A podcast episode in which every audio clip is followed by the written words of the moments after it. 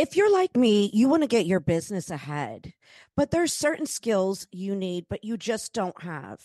If this sounds like you, then you need to head over to Fiverr. They have a whole array of professionals that can help you in different areas, from design to writing, marketing, and more. They have you covered. I seriously can't tell you how much Fiverr.com has helped me along with this podcast. Um, I've used them so much for this podcast. It's been unreal. They make my flyers, they go ahead and um, I hired this guy to help me upload the each episode and in the beginning in order for me to be all over the place it was i was totally going on fiverr. It was i seriously just it's i've gotten so much for my business through them. So please use my link which you can find in the description of this episode or you can go to marcelaalonso.com and book there through fiverr today. You'll be glad you did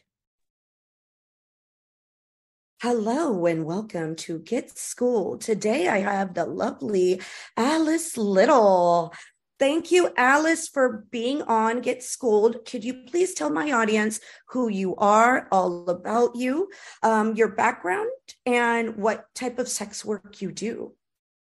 Well, hello, and thank you so much for having me. My name is Alice Little, and I am a legal sex worker, sex educator, and sex worker rights activist. I started out working at the Sagebrush Ranch in 2015, moved to the Bunny Ranch in 2017, worked there through the end of 2020, the pandemic happened. And then currently I work at the Chicken Ranch Brothel, which is located outside of Las Vegas, Nevada. I'm best known as being the most successful legal sex worker to come out of the Nevada brothel industry. And it's certainly not how I got my start in sex work. I actually started out doing uh, a BDSM and sex education. I was in college in New York. And you know how they just like randomly match you up with people to be our roommates? Yeah.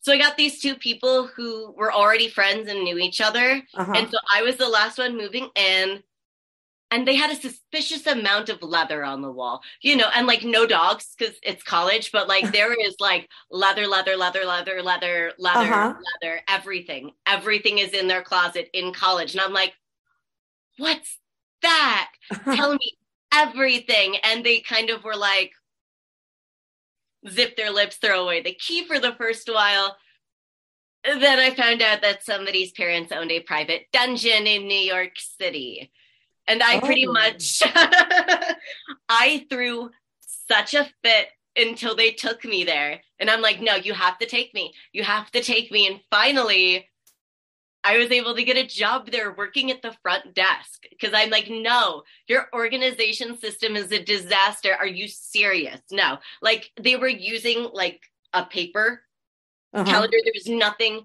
nothing online, no way to communicate with people during the incidents of like bad snow or a storm or power right. outage. There was nothing. And so I'm like, hi, I want to get involved. Please, please, please, please, please. And they're like, oh, Jesus Christ, fine. Let me start doing that. And I also started an educational track for them, bringing in different presenters that I wanted to learn from. And other people, of course, wanted to learn from too. Oh, that is I, so smart.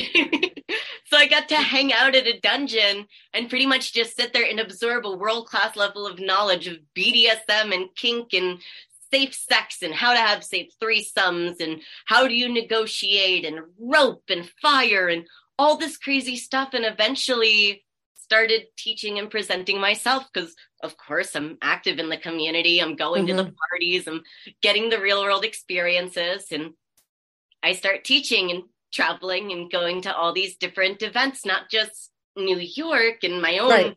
little local dungeon, but I was invited to teach at other dungeons and other conventions. And eventually I was teaching all over the place on weekends while selling cell phones at like an AT&T during the day. Like I had the most vanilla job imaginable. And then like this whole secret BDSM thing that I'm doing on the weekends. Mm-hmm and that's where I first heard about the brothels was from another educator who had gone and done a tour and they're telling me all about this crazy bunny ranch thing. And I remember staying up late when I was a kid and watching it on HBO, that old like cat house TV show. So I'm like, right. oh my God, I got to do this. Right. And you already had, you know, that's, you're the first sex worker.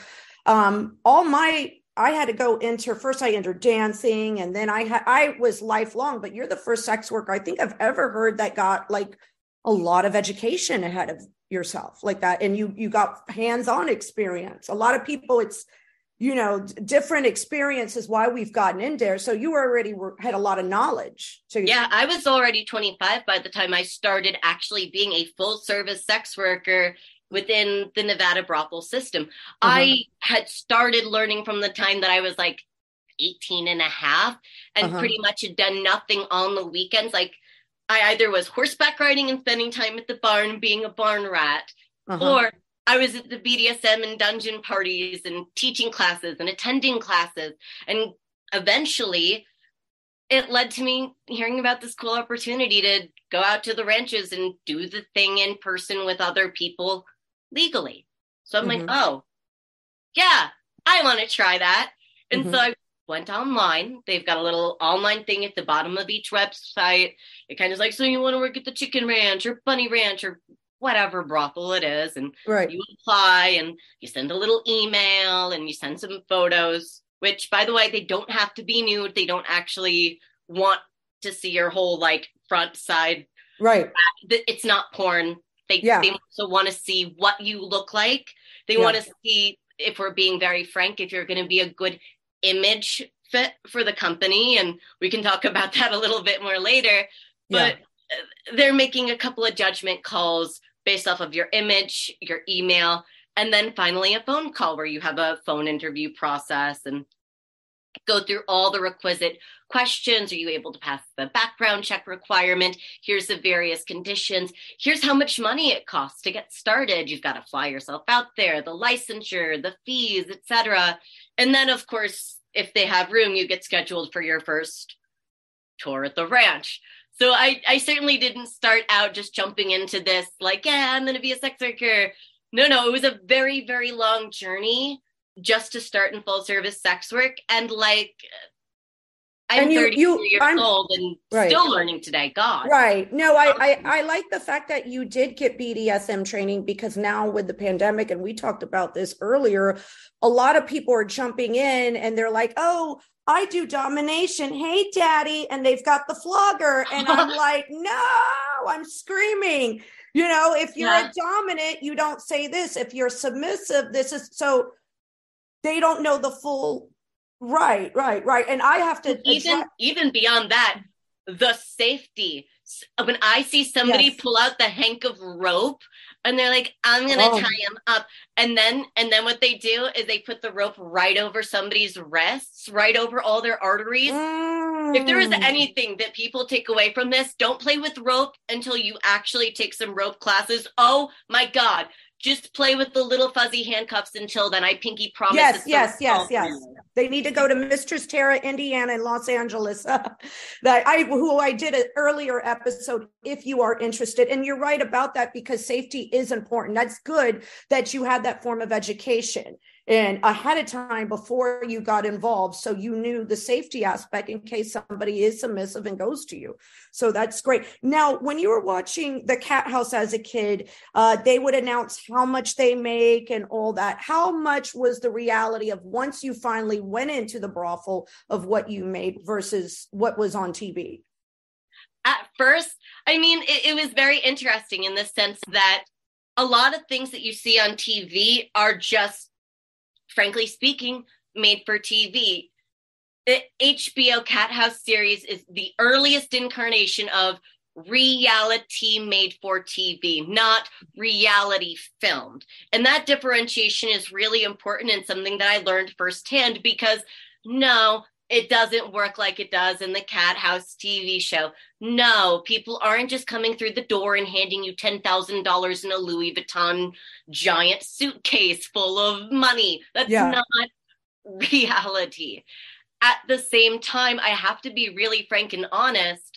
My first week i made more money than anybody else at that particular location there was a mm-hmm. um, new girl luck you know young pretty white definitely had lots of statistical advantages working for me new which by the way is like a phenomenon that only lasts for so long that eventually yes. goes away yes and so there's a shot that i got lucky the first week and i happen to be very fortunate and lucky in the sense that I received really good quality mentorship. Within my time at the ranch, I was paired with Roxy Gold. Huge shout out to her. She's an OG brothel girl who's still in it. She's amazing. And mm-hmm. she really kind of like walked me through my first couple of weeks at the ranch and kind mm-hmm. of helped me figure out what in the hell I was actually doing as a full service sex worker because boy howdy they don't teach you how to do that on tv now do they mm-hmm. there is mm-hmm. no manual there is no idiot's guide to being a nevada brothel worker and you can't really write that book because there is no one set way to be a nevada brothel worker you've got to figure it out for yourself and so i learned a lot from the other ladies i worked with and i managed to become the starlet of the month my 1st mm-hmm. month right what I made in an entire month, my first month, that was the most money that anybody made at that particular location that month, is the equivalent amount to what I now receive for a single overnight. To just put it in perspective, as far okay. as like financial journey, the fact that what success looks like early in a career does not look the same as success long term, and also perception versus reality, because in perspective now, in hindsight, wow, I was working extremely hard to give up half of what I earn to the ranch. I was sleeping there, working literally every single day. I didn't miss a single lineup. Like I worked crazy, silly hard. I was mm-hmm. working harder instead of smarter when I started to like get ahead. Like I was grinding, I was grinding, and there's no there's no longevity in that, which is something right. I learned. Right. Oh boy, did I learn that lesson. Yeah, no, I I've learned um I've seen a lot of new people in sex work and um for instance like I my OnlyFans um I tell my guys I let my guys know this is the hours I go to because right now I don't see anybody in person or anything. But my OnlyFans, I answer everything, but I let them know I'm up at 8 a.m. I check my account for about an hour or two. They're not going to hear from me during the day. And then at night, they can hear from me and they can order customs, they can do video calls or whatever. And now I'm seeing people that they feel the need that they need to be on their OnlyFans 24 hours a day. That is oh, not it's that is not realistic and because i've been a like like an adult life worker of a sex work i know how valuable my regulars are and i'm honestly making i've been doing way better um, working my personal way and instead of turning the wheels or hiring extra assistants or doing whatever. So I totally get what you're saying because you have to have a life in a balance for your mental health and sex yeah. And and this is really a, a really great point, which is where do you find mentorship within the industry in a way that's not exploitative? And right. one thing I have learned is if somebody is making money off of you, they cannot have your best interests at heart, whether that be a brothel owner, an agent, a manager, an OnlyFans company. If their earnings are directly tied to your earnings, unfortunately, it sets it up for a power imbalance relationship where they're not going to be the right person to give you advice. And like I mentioned earlier, I definitely found out the hard way that not every piece of advice you get mm-hmm. is good advice.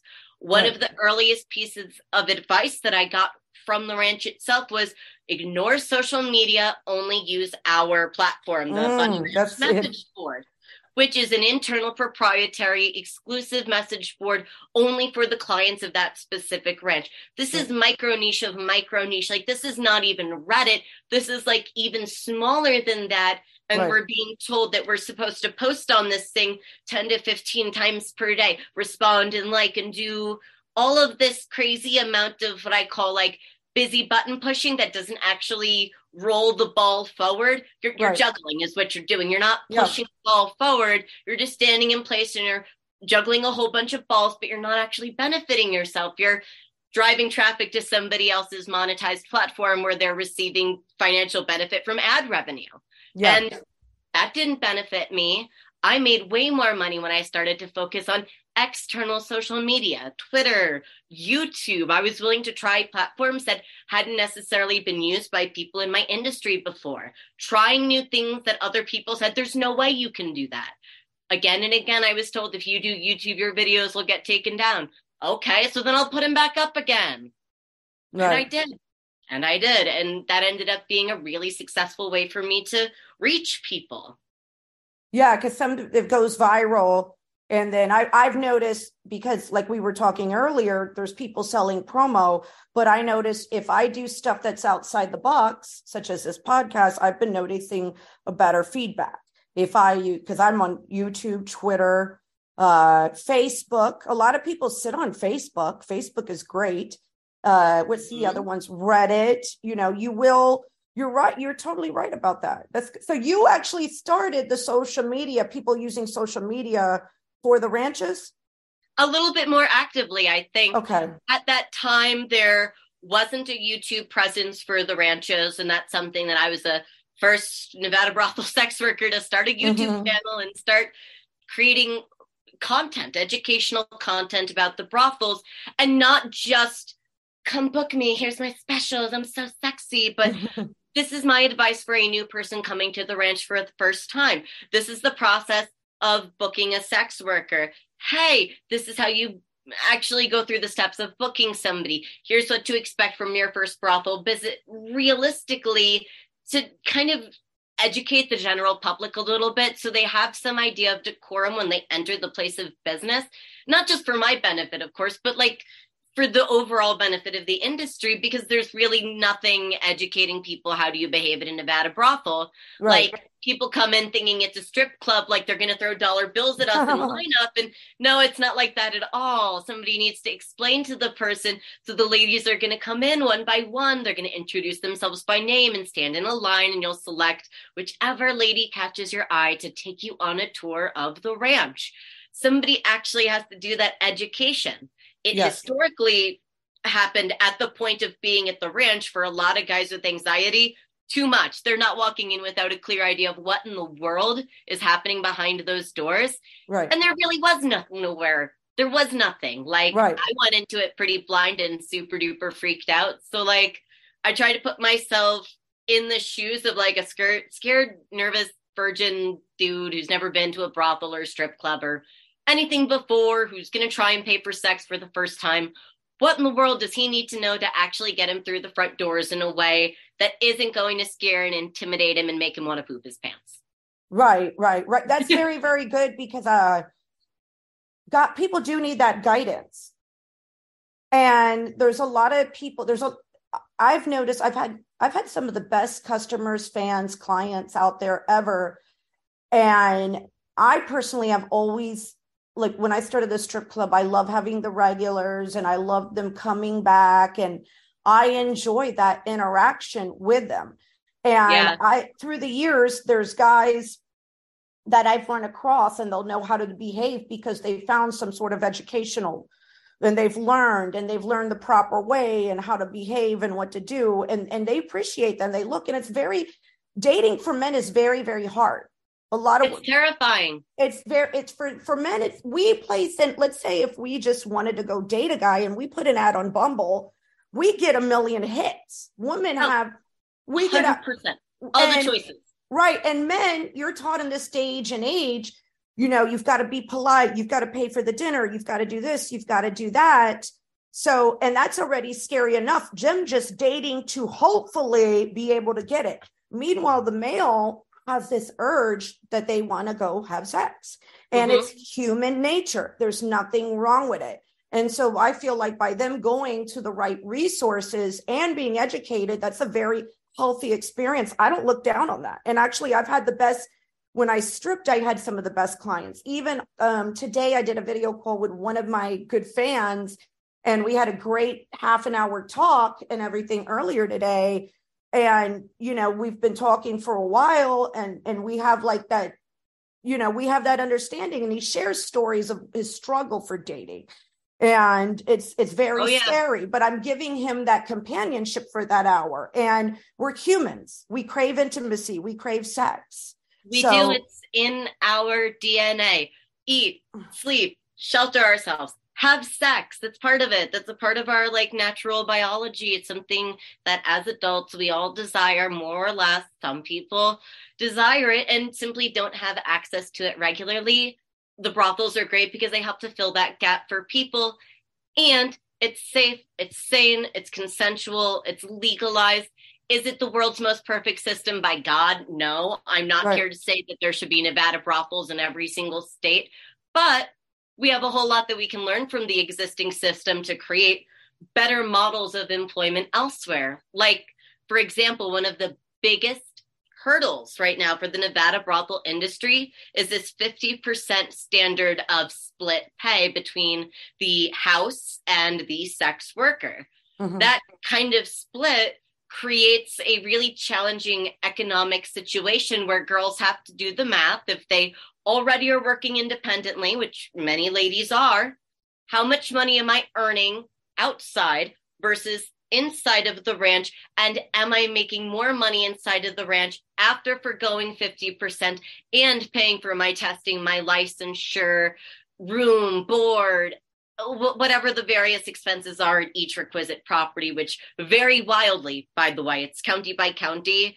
Mhm. It's not necessarily standardized across the whole industry. So your experiences will vary as a sex worker from Mhm. one location to the next location and from one Mhm. county to the next county. Like there's even different legal requirements to be a brothel worker in the different counties. So Mm. some ladies can work in one county, but then they couldn't work in another county. It's very, very complicated. And why why really- do they do one county versus the other county what what is uh i'm just curious about that uh, uh, different sets of legislation. So, for example, in one county, you could perhaps have a charge for being a independent sex worker and have a prostitution charge on your record. Mhm. Even if it was a felony level charge, if it was five years or older, you can still work in that county, so long as it's five years or older. Mhm. However, in another county, they see any prostitution charge, any sort of felony charge, and they're like, absolutely not. They do not believe in second chances. They don't believe in a genuine quality justice system, and they don't make it inclusive for people to then work at the ranch. Which also creates an additional barrier of entry for somebody who may have a criminal record. And we have to be very realistic here that most sex workers aren't as privileged as I am to enter the industry coming fresh out of a vanilla job that I could have done for the next 20 years and still retired as an average, you know, middle class American citizen. I had a certain level of privilege already coming into this. right That barrier of entry, giving 50% up, having to afford the cost to fly out to Nevada, bring your suitcases, have all of your work supplies, your outfits, your condoms, your toys, everything Yep. you need to work there. And even a computer is a privilege because having access to a laptop is going to allow you to be on Twitter and advertise yourself. And not everybody comes into this industry with the privilege of having their own electronics. So, like, there's Yeah. many, many barriers of entry that are potentially there within the existing system that I feel like we can probably adjust at a more national level as we talk about decriminalization and legalization and what does brothel look like for America? Like, what do we do in the future? Well, I mean, I think it's going to be a heck of a conversation, that's for sure. Oh yeah, yeah. No, I, times change. I'm kind of a little bit worried about it.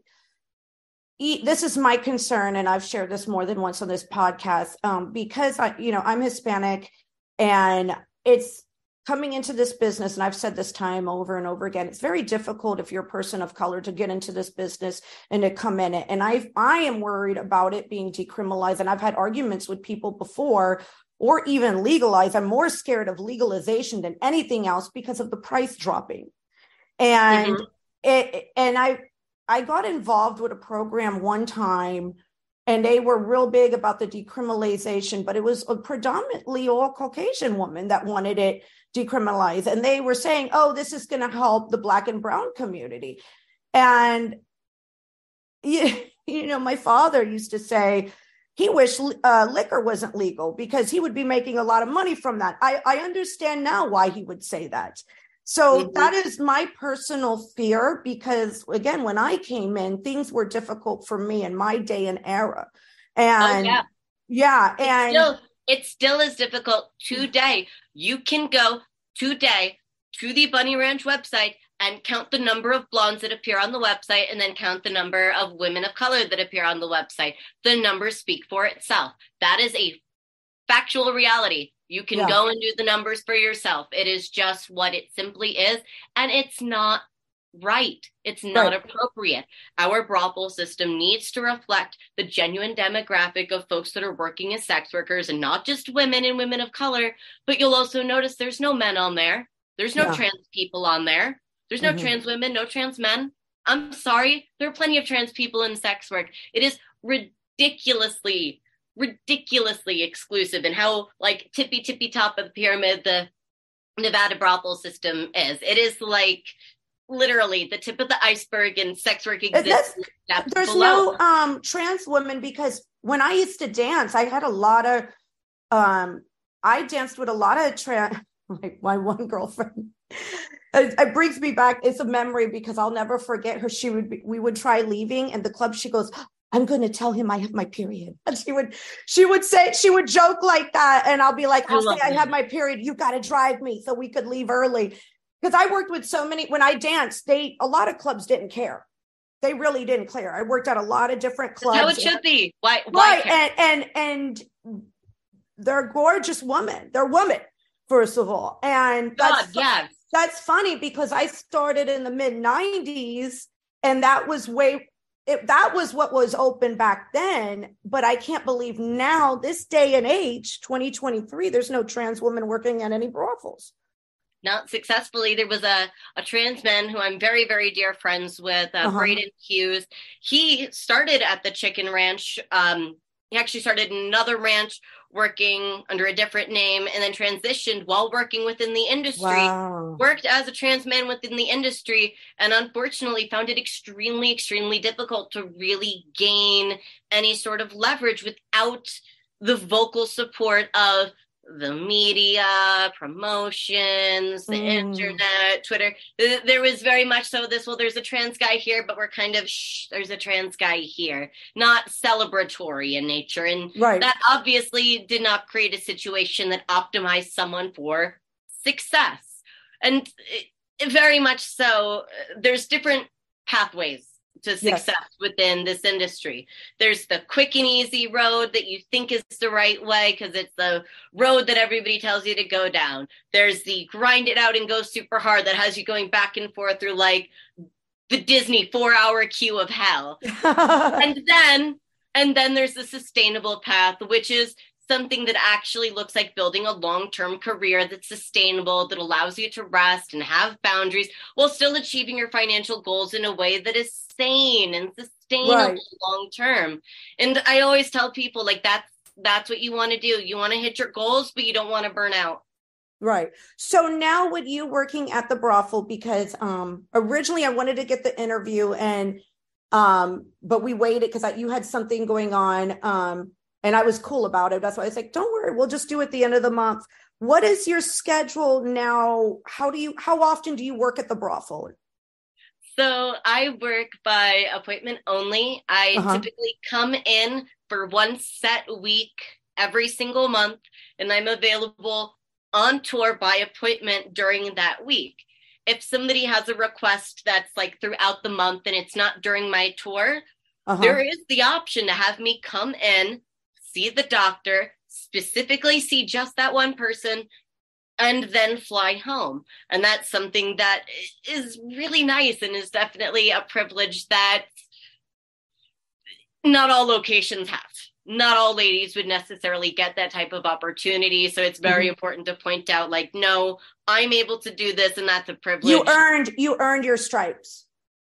I, I suppose that's a good way to look at it. But like the, the reality is for me, and this is not true of everyone, right. for me, I find that I give my best when I see one person each day.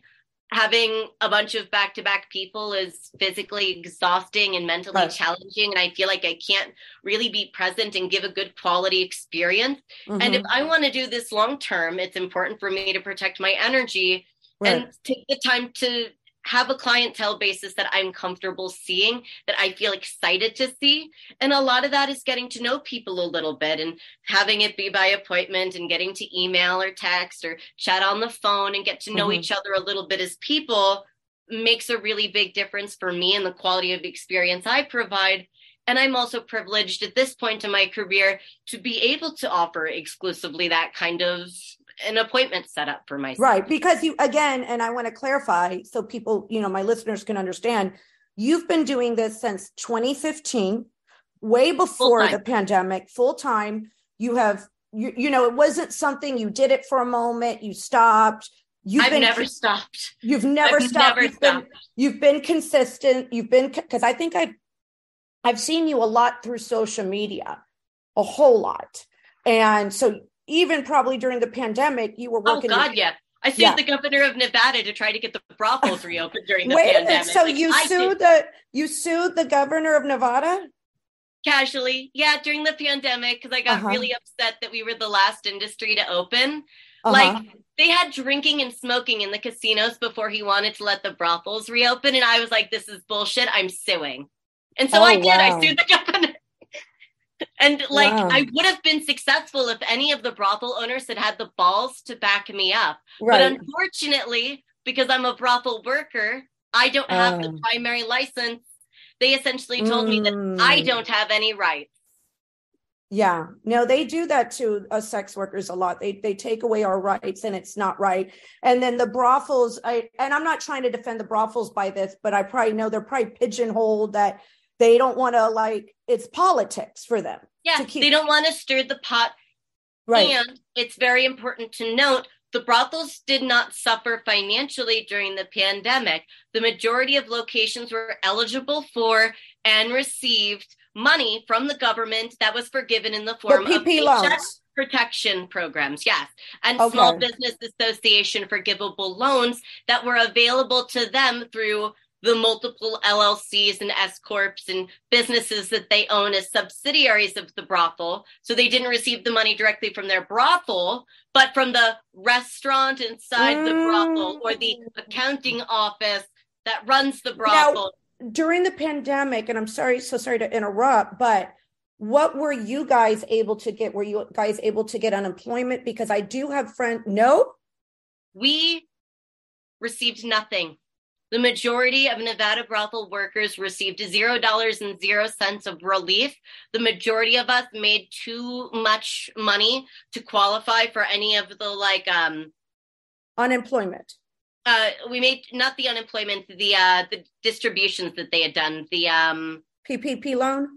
No, no, no. This was the the checks that they were cutting out. It was like twelve hundred dollars oh, okay. or so, and then if you had kids, you got an additional amount. The um Oh, I know what you're talking about. This um, stimulus. Was it yeah, stimulus? we weren't okay. eligible for stimulus because we were in an intimate industry. We were told that we weren't eligible for PPP due to a Clinton era legislation.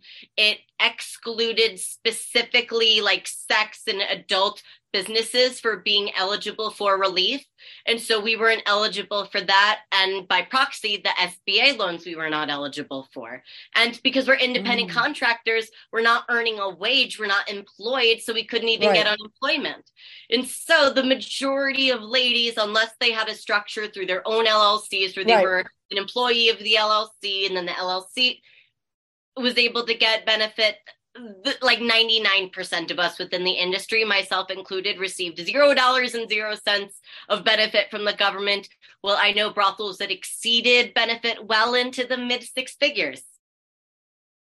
Oh of forgivable gosh. loans, fully forgivable loans. Because I do know strippers that were able to get unemployment. I knew of some strippers that did get, and good for them if they were able to get it. Oh, because oh God, yeah, and that's yeah, I'm not trying to, to shame too. anybody that no, it. it is right. so important, by right. the way, to really right. mention that that like it can't be about dragging people down and like being Right. crappy because somebody got something and you didn't. If Right. you know somebody who got the loan, shut your mouth and be happy for them. Exactly. Seriously. Like Yeah. be happy for each other. We got to lift each other up. We all went through the pandemic together. We all Yeah. suffered. If anybody saw any advantage or statistical edge during that time, good for them. We all went through it. Why would we wish more Right. suffering upon someone? Now, what did you do during the pandemic when things were shut down? How were you feeling? What was your emotions? What was going on with you? I literally was there at the ranch seeing somebody the night that we had shut down because I had booked like an overnight. And so, like, Uh-huh. we were wrapping up that morning and they're like, you guys have to be done by noon because the pandemic we're closed. And I'm like, oh shit. Oh, oh God. And so I finish up my appointment in like a daze I don't even think I processed it. I left. I really, I really, my idiot self believed the whole two weeks to drop the curve. So I Uh-huh. like left so much shit at the ranch. I left like everything set up at the ranch thinking, oh, it's no big deal. I'll be back in a couple of weeks. It'll be like a vacation. It'll be fun. I haven't taken a week off since I started doing sex work in 2015. The only time I had taken off was like a period of four weeks when my appendix burst and I had to have appendix surgery. That was like the only vacation I had taken. and that's not really a vacation. Uh, like No. that's not. Yeah, yeah. No, that's No. not. No. So like I had been grinding non-stop. So I was like, oh, this is great. And so I kind of hung out for a week and then two weeks, and then we weren't reopening. And then by the third week, I'm like, oh, F this. And I started an OnlyFans account. Now, Mhm. keeping in mind, I already was on Twitter. I already Right. was on the internet. I already had an Instagram. You presence. had you had a social media following. It wasn't like you started something from nothing. So I already had a Mhm. newsletter list of 15,000 people that were asking, What are you going to do next? And so Okay. I pivoted to doing virtual online sex work, virtual girlfriend experiences where we go and walk the dogs together. That's right. Get up, put your dog on a leash, you depressed man, and we are going for a walk together because you need the motivation to get out of your house because you work from home now. Yeah, right. get up, get going. We're doing yoga. Mhm. I I was like the virtual 24/7 girlfriend for some people. Like I put people to bed, I called people to wake them up in the morning. We did yoga, dog walking. I went to the zoo virtually with someone when the, when the zoo opened up, which was kind of fun. right. Like I did OnlyFans, I was on Patreon, I did sex education classes virtually. Right. I also started a sexworkersupport.com website. It's no Uh-huh. longer up since the pandemic Right. really impacting work in the same way. But I created a website where all the mutual aids could all get Oh, that's great. That's great. I had, in fact, I did an episode with uh Vegas, Suede Vegas recently. Love them. Shout out Yes. to Suede Vegas. Give your Yes. 501c3 dollars to Suede. They're great. Yeah, no, they I was I'm that was one organization I found out about that I was very happy with because I've I tried getting involved with some and I can honestly say Suede Vegas seems to be the one that I personally, you know what I mean, um recommend. Right. I know great. I know multiple women who have applied for micro grants and received micro grants from them. They Uh-huh. did testing grants for the porn industry during an outbreak of STDs and STIs. Yes. for everyone to refresh their testing, which is very expensive. They Yes. offered micro grants for uh, POC and trans performers to help bridge that gap of equity, which was very important. So, like, they do phenomenal, phenomenal work. And yeah, I kind of just was listing all the different funds. And then I also was researching all of the potential like grants that were available at the Uh-huh. government level and then trying to pair 501c3s to grants. Because, Oh, like, wow. most of the organizations can't afford a grant writer. Most sex Mhm. worker nonprofits don't really have operational budgets. These aren't large dollar things. They're by sex workers for sex workers. So, of course, they Right. don't have grant writers going out to find who's offering $50,000 here to cover somebody's like mortgage gap. And then right. how do we get that money directed to pay the mortgage gap or It, the it it's overall workers? that that part of it's a lot, a lot of work. And um, oh my god yeah and yeah. so like i did not sleep i didn't stop during the pandemic i treated myself to one week at disney during the pandemic No regrets. Oh. Pandemic Disney was the best. There was like there was like no one there. I loved social distancing. If we could keep that part, that would be great. I I loved I did enjoy I enjoyed the pandemic and I enjoyed the video calls with the people. I really did. I still do them. I still do oh, them. I do them. I, I love them. I love them. I didn't them. stop doing the uh,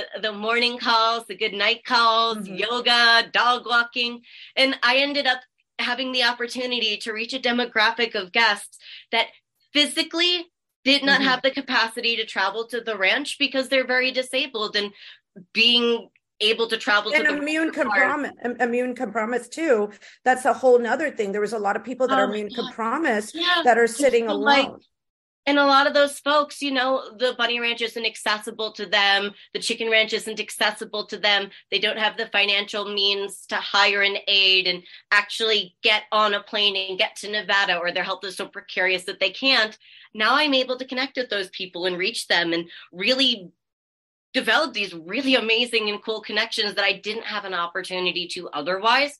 So right. I feel like in many ways the pandemic forced me to grow and learn and adapt. Yes. But it also forced me to grow as a person and as a sex worker because I have yes.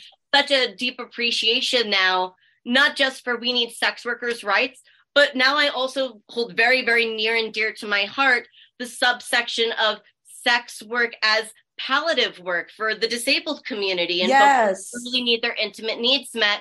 And I learned all about that community that currently exists, even government funded in Sweden. They pay yeah. for sex workers to see folks with disabilities and like, yes, good, that's right. Everybody deserves sex. It's a human need. Right. And- Somebody I know's um, had a brother that was autistic and the family this was the mom and everybody and i remember uh, it was a friend of mine's boyfriend, right? And he was mm-hmm. a twin, and his brother was autistic.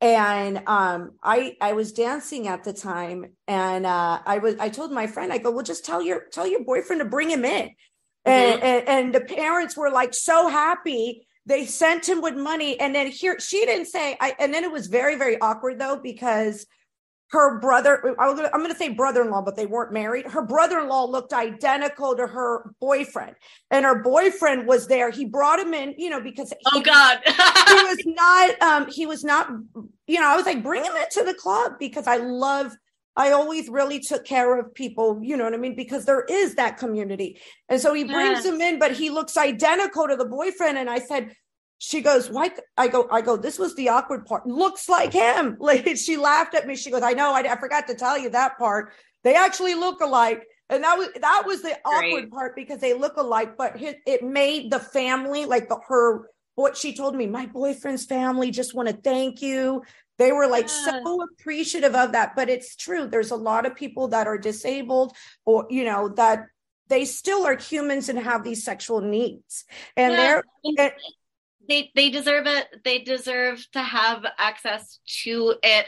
And you know unfortunately we don't have it set up in all 50 states. And so not everybody has the access to visit and not mm-hmm. everybody has the access to work there too. Correct. like you know if you have kids it's very challenging to work at a brothel. If you're having to fly out there and then stay there for one to two weeks whatever the tour is if you have a lot going on outside, if you have pets, kids, responsibilities, the business, I mean, that's not accessible to you. Right. So there's right. lots of lots of little things that we can do within the existing system to kind of just tweak it, make it better, and then of course take it and move it elsewhere. Uh, hopefully, right. time goes yeah. on anyway. Learn yeah. and do better. Now, my question, next question is because you're so fascinating. How was it when the brothels finally did open after the pandemic? I started at a completely new location. I made the choice to change businesses and change from working at the bunny ranch to the Can I ask why? Can I ask why? Oh, of course.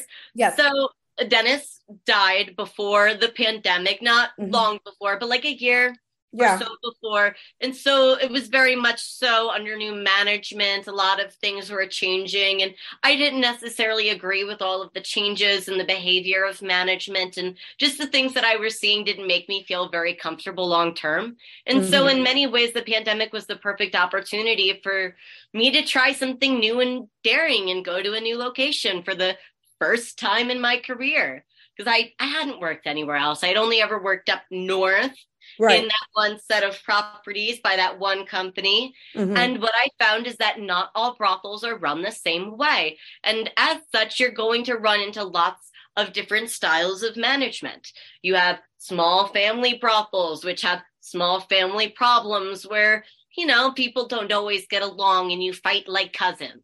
Mm-hmm. You've got your hyper corporate brothel where it's like you mind your P's and Q's and nobody's really friends with each other and you're very like stiff tied and hyper professional. And then there's somewhere in the medium where it's like a professional business, but there's still camaraderie, but it's not competitive so much as it is complementary. Like, no, nobody here is identical except for the two girls who are literally identical. they're working together. They're not. They're literally complementary twins. to each other. Identical twins. Jesus Christ! So like, you work with identical twins? I work with extremely hot identical twins who are not open in the media. So if you're hearing about this and you're like, "Wow, holy shit," just go check out the Chicken Ranch website. They're great. They're wild. Oh, They're so oh, much fun. So yeah. somebody could see a setup. I remember when I danced there was i'll never forget the first day at crazy horse 2 i'm dancing and i see one girl and then i see the other girl and i was like whoa what happened? But yeah. I worked oh, yeah. with a couple set of twins and um like maybe three sets of twins? No maybe four. The fourth one was they were fraternal. Um but this is a really big experience for people if they're into that? who are in, who have that crazy fantasy go check it out at the chicken ranch because that's a great uh, that's a oh, great oh, yeah. little, I'm over here. That's a great opportunity. No, it is though. And it's like, and again, this speaks as to privilege.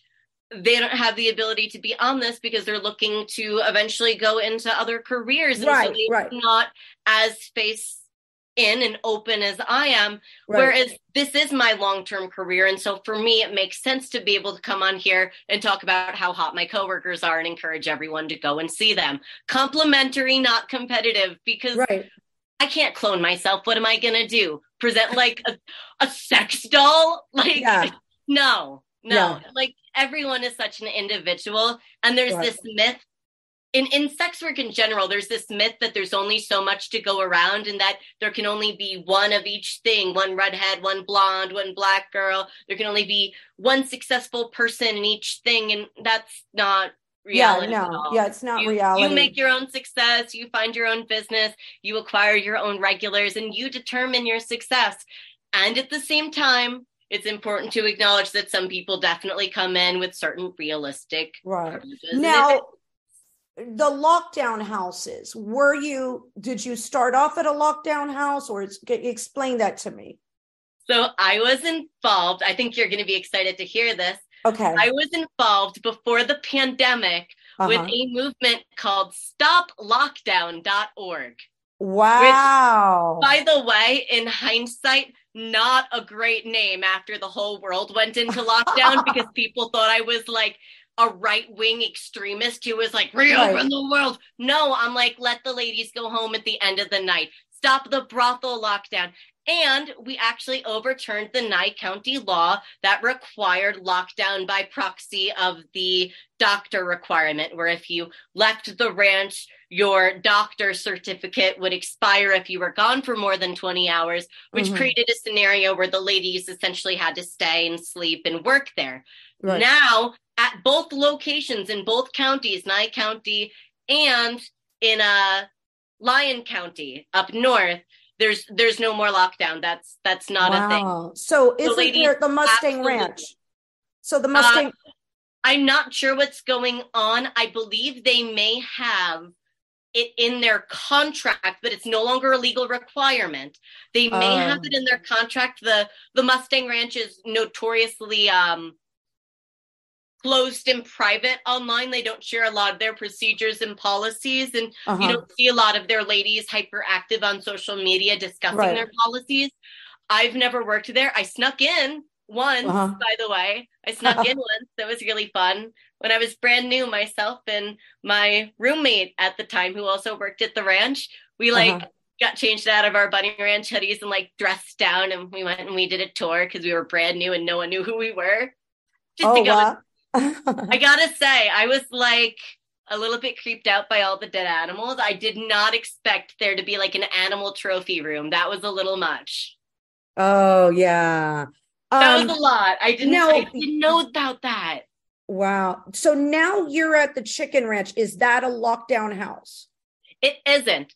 A lot of the ladies do end up choosing to stay there and sleep there right. simply because it is rural, it's far away, like it's an hour's drive from Vegas. Uh-huh. So even ladies that live in Vegas, a lot of the times what they do is they drive in, they choose to just stay there, sleep there.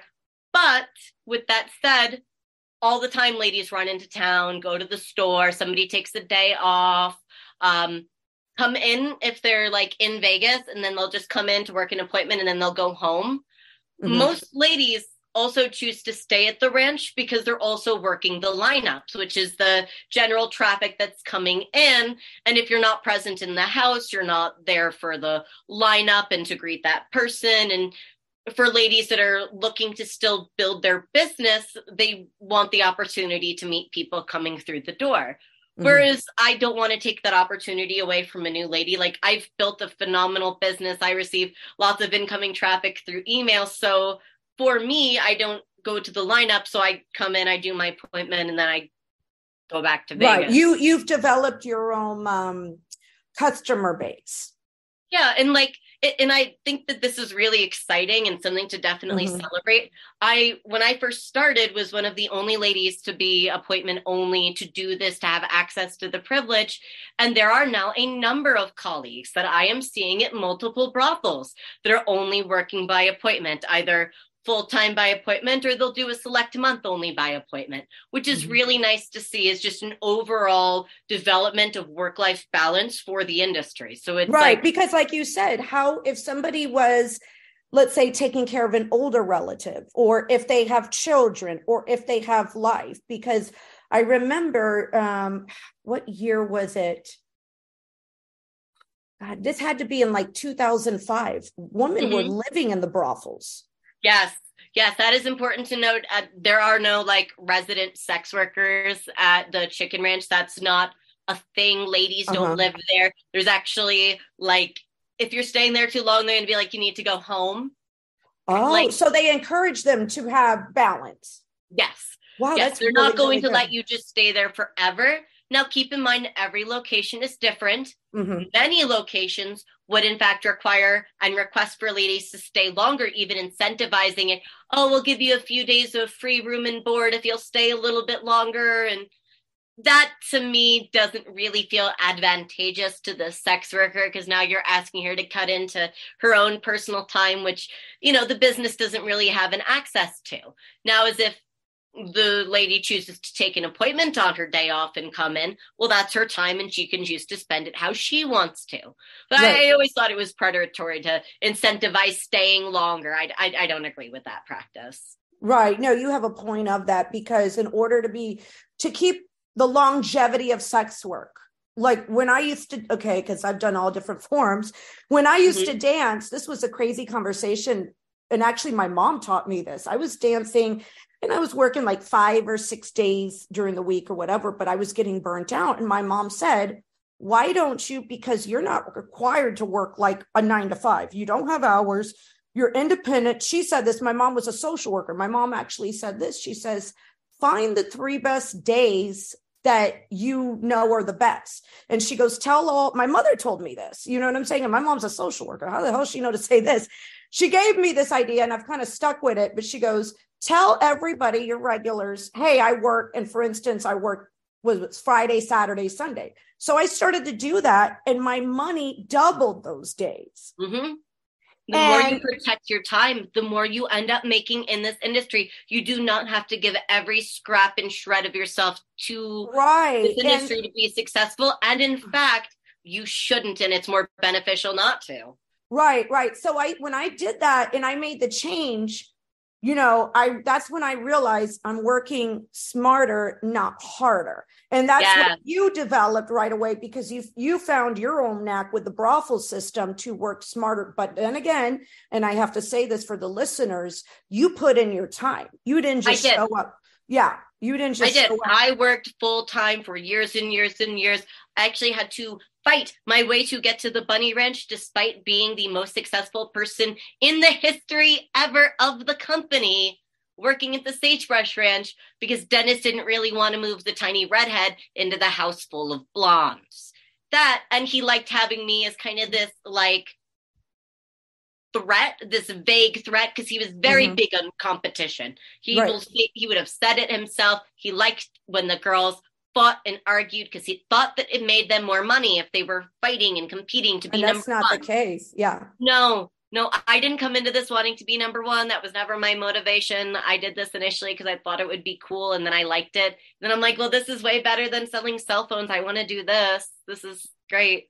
But like his biggest mistake was assuming that everybody had the same motivations that he had right. in this business and making these widespread business decisions that actually caused widespread harm in my opinion such as the fighting amongst girls and the false rivalry between the alice little at sagebrush versus the blondes at the bunny oh. ranch ridiculous yeah. my money ended up going even higher when i started working at the bunny ranch and since i refused to prescribe to the idea of competition and right. also frankly speaking at that point in my career i was like so head and shoulders above everybody else that it was like kind of upsetting to be in the weekly meetings for me because it'd be like top booker of the day is Alice.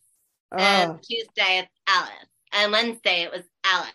And then top booker of the week was Alice. And then top booker of the month is Alice. And I'm like, I didn't ask you for any of this. I don't care. Please stop sharing my information with everybody. This is right. not motivational. It was right. demotivational for everybody. They were like, the anti tea parties. They were like the saddest tea parties ever. And I would intentionally try and get my regulars to come and see me during tea parties so I didn't have to go because they were terrible. Like there, there was no camaraderie. And, and also, no I also with Dennis is he did a lot of publicity. He kind of did.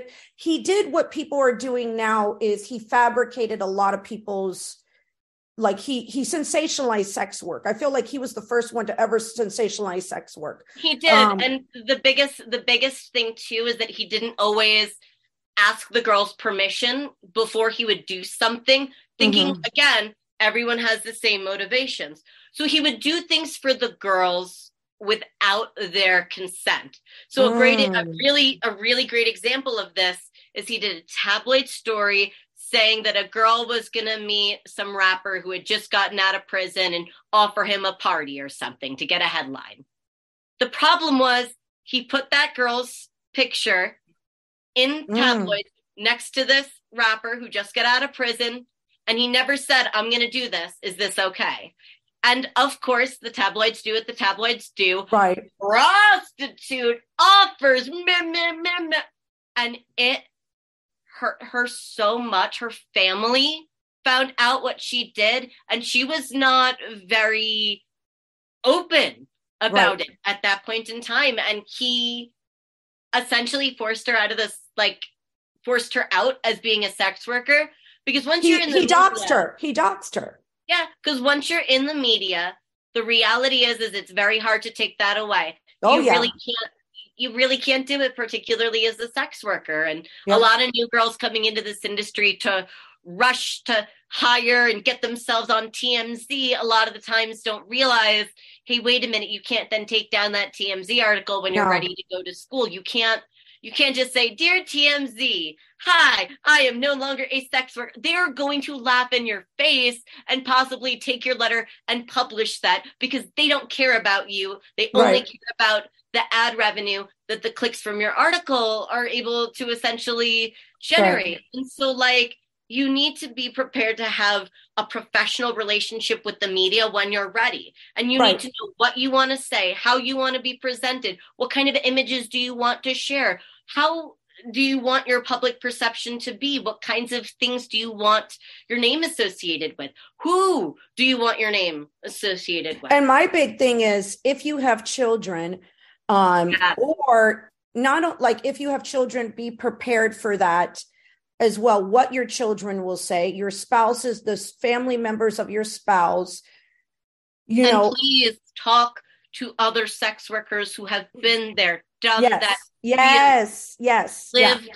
the experience of mm-hmm. being outed. We have right. had the experience of doctors laughing in our faces. I yeah. have had my life put at risk by medical professionals multiple times. And I will personally roll up to the bedside of any sex worker that asks and be her advocate, point of contact with her doctors if she needs, because mm-hmm. I know really our lives are at risk if we don't look out for each other. We yes. have to. And so, yeah, like, and I, I'm noticing. I call them pandemic Becky's because they just came in during the when they came I, out of the woodworks, they came out of the no woodworks. No yeah, background. they come out and they're and a lot of them are doing stuff that is hurting other sex workers. Yes, and I don't think it's intentional. It, it's much in the same way that it's easy to say, "I think that it's good to prevent sex trafficking." Yes, yes, you're right, but you can't prevent sex trafficking at the expense of all sex workers. Consensual right. sex work exists, and when you help or start doing things without any real background, knowledge, history, and working with your target demographic, working right. with sex workers, you cause more harm. Yes. So these individuals who popped up out of nowhere, you see these sensational articles, and a lot of the times, and this is something that's really important, people get excited. They see a headline, they're like, Ooh, she got a headline. Stop for one second and read the headline here. That woman had her child thrown out of his school because of her career. Right. That child's life has now been impacted forever. Do you really wish that for your children? Well, some of those people with those articles, they don't tell you the full truth. That's and true too. It's not is, it's yeah. not all reality. Right. Sometimes the kid genuinely gets kicked out. Right. Sometimes sometimes she pulled the kid out. And that is right. Or sometimes what in the one particular case, um, because one person particular, and I'm not going to name any names. Of course was not. No. There was an article, and my name is Marcela. There was an article about another Marcella, and I have this sex worker um, who got sexually assaulted by uh, Ron Jeremy. Okay, I'm not going to name the other sex worker I'm talking about. I had sec- um, new pandemic Becky hit me up and go and literally DM me and said, "How many subs did you get that article from your OnlyFans?" The fo- I, which was the creepiest thing ever because no woman contacts another woman, right? The following two weeks so later, yes, the following two weeks later, and again, they think I'm a different person. I'm not going to name the other Marcella who was sexually assaulted, but the fo- and I felt it was very, very weird. The following two weeks later, I see them plastered out everywhere, and they're not telling the full story. And now they are they think they're at celebrity status. like, I just want to shake my head and cry. And, and exactly. So now, because this person made this article, they're announcing what they're making.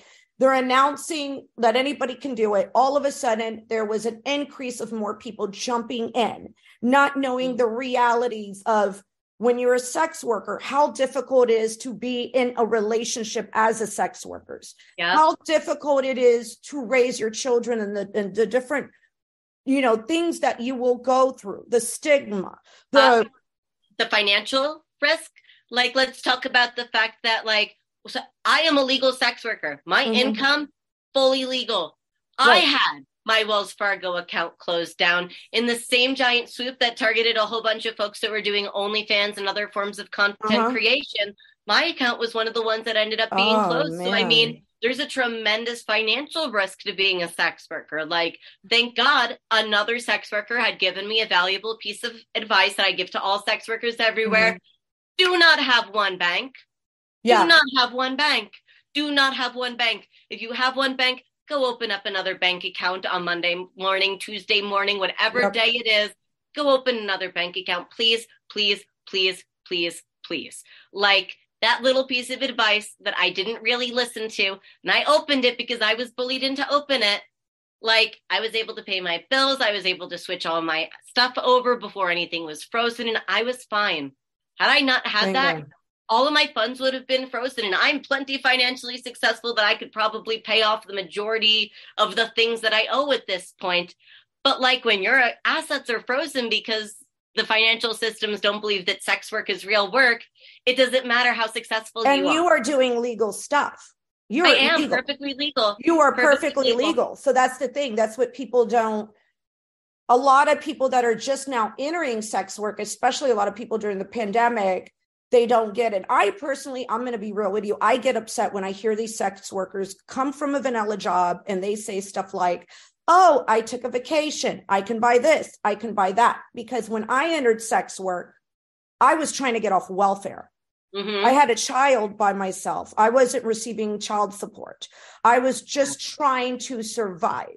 And then I'm meeting income. That's Right. your that is your only income. It's it was my only income and then you know now because i am an adult and i'm i've tried getting other jobs you know what i'm saying i was discriminated first because of my race i'm not a Mhm. caucasian woman so it's very difficult for a lot of black and brown people to get a vanilla job overall okay Period. End of sentence. Fact. and it, overall let alone now i'm trying to go to sex work but now i'm finding a lot of privileged white women come into sex work and all of a sudden you know they're taking opportunities from a lot of black and brown women and then they're they don't realize they're proud they don't That's realize right and there. i'm glad you understand because when i bring this up to sometimes people they're like i've had people go well you look white you and i'm like like they'll say stuff well you don't look spanish or you don't look italian or you don't like i've had people say Oh, I'm sorry. If, if, if there there isn't an enough like metric, there there is there is no metric to right racism. there's no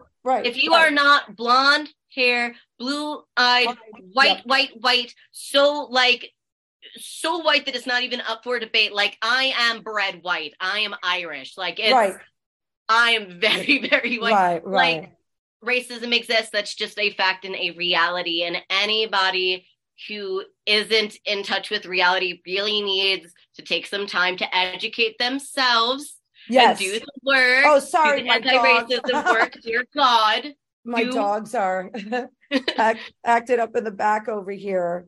I agree. So- you know you gotta gotta do the damn work yourselves white people. Jesus christ. Like, yeah. So thank you so much. Can you please share where they can find you at? Yes. I'm all over the internet but the best place to find me is thealicelittle.com and the best place to reach me is alice little at thealicelittle.com Thank you so much for being on Get Schooled.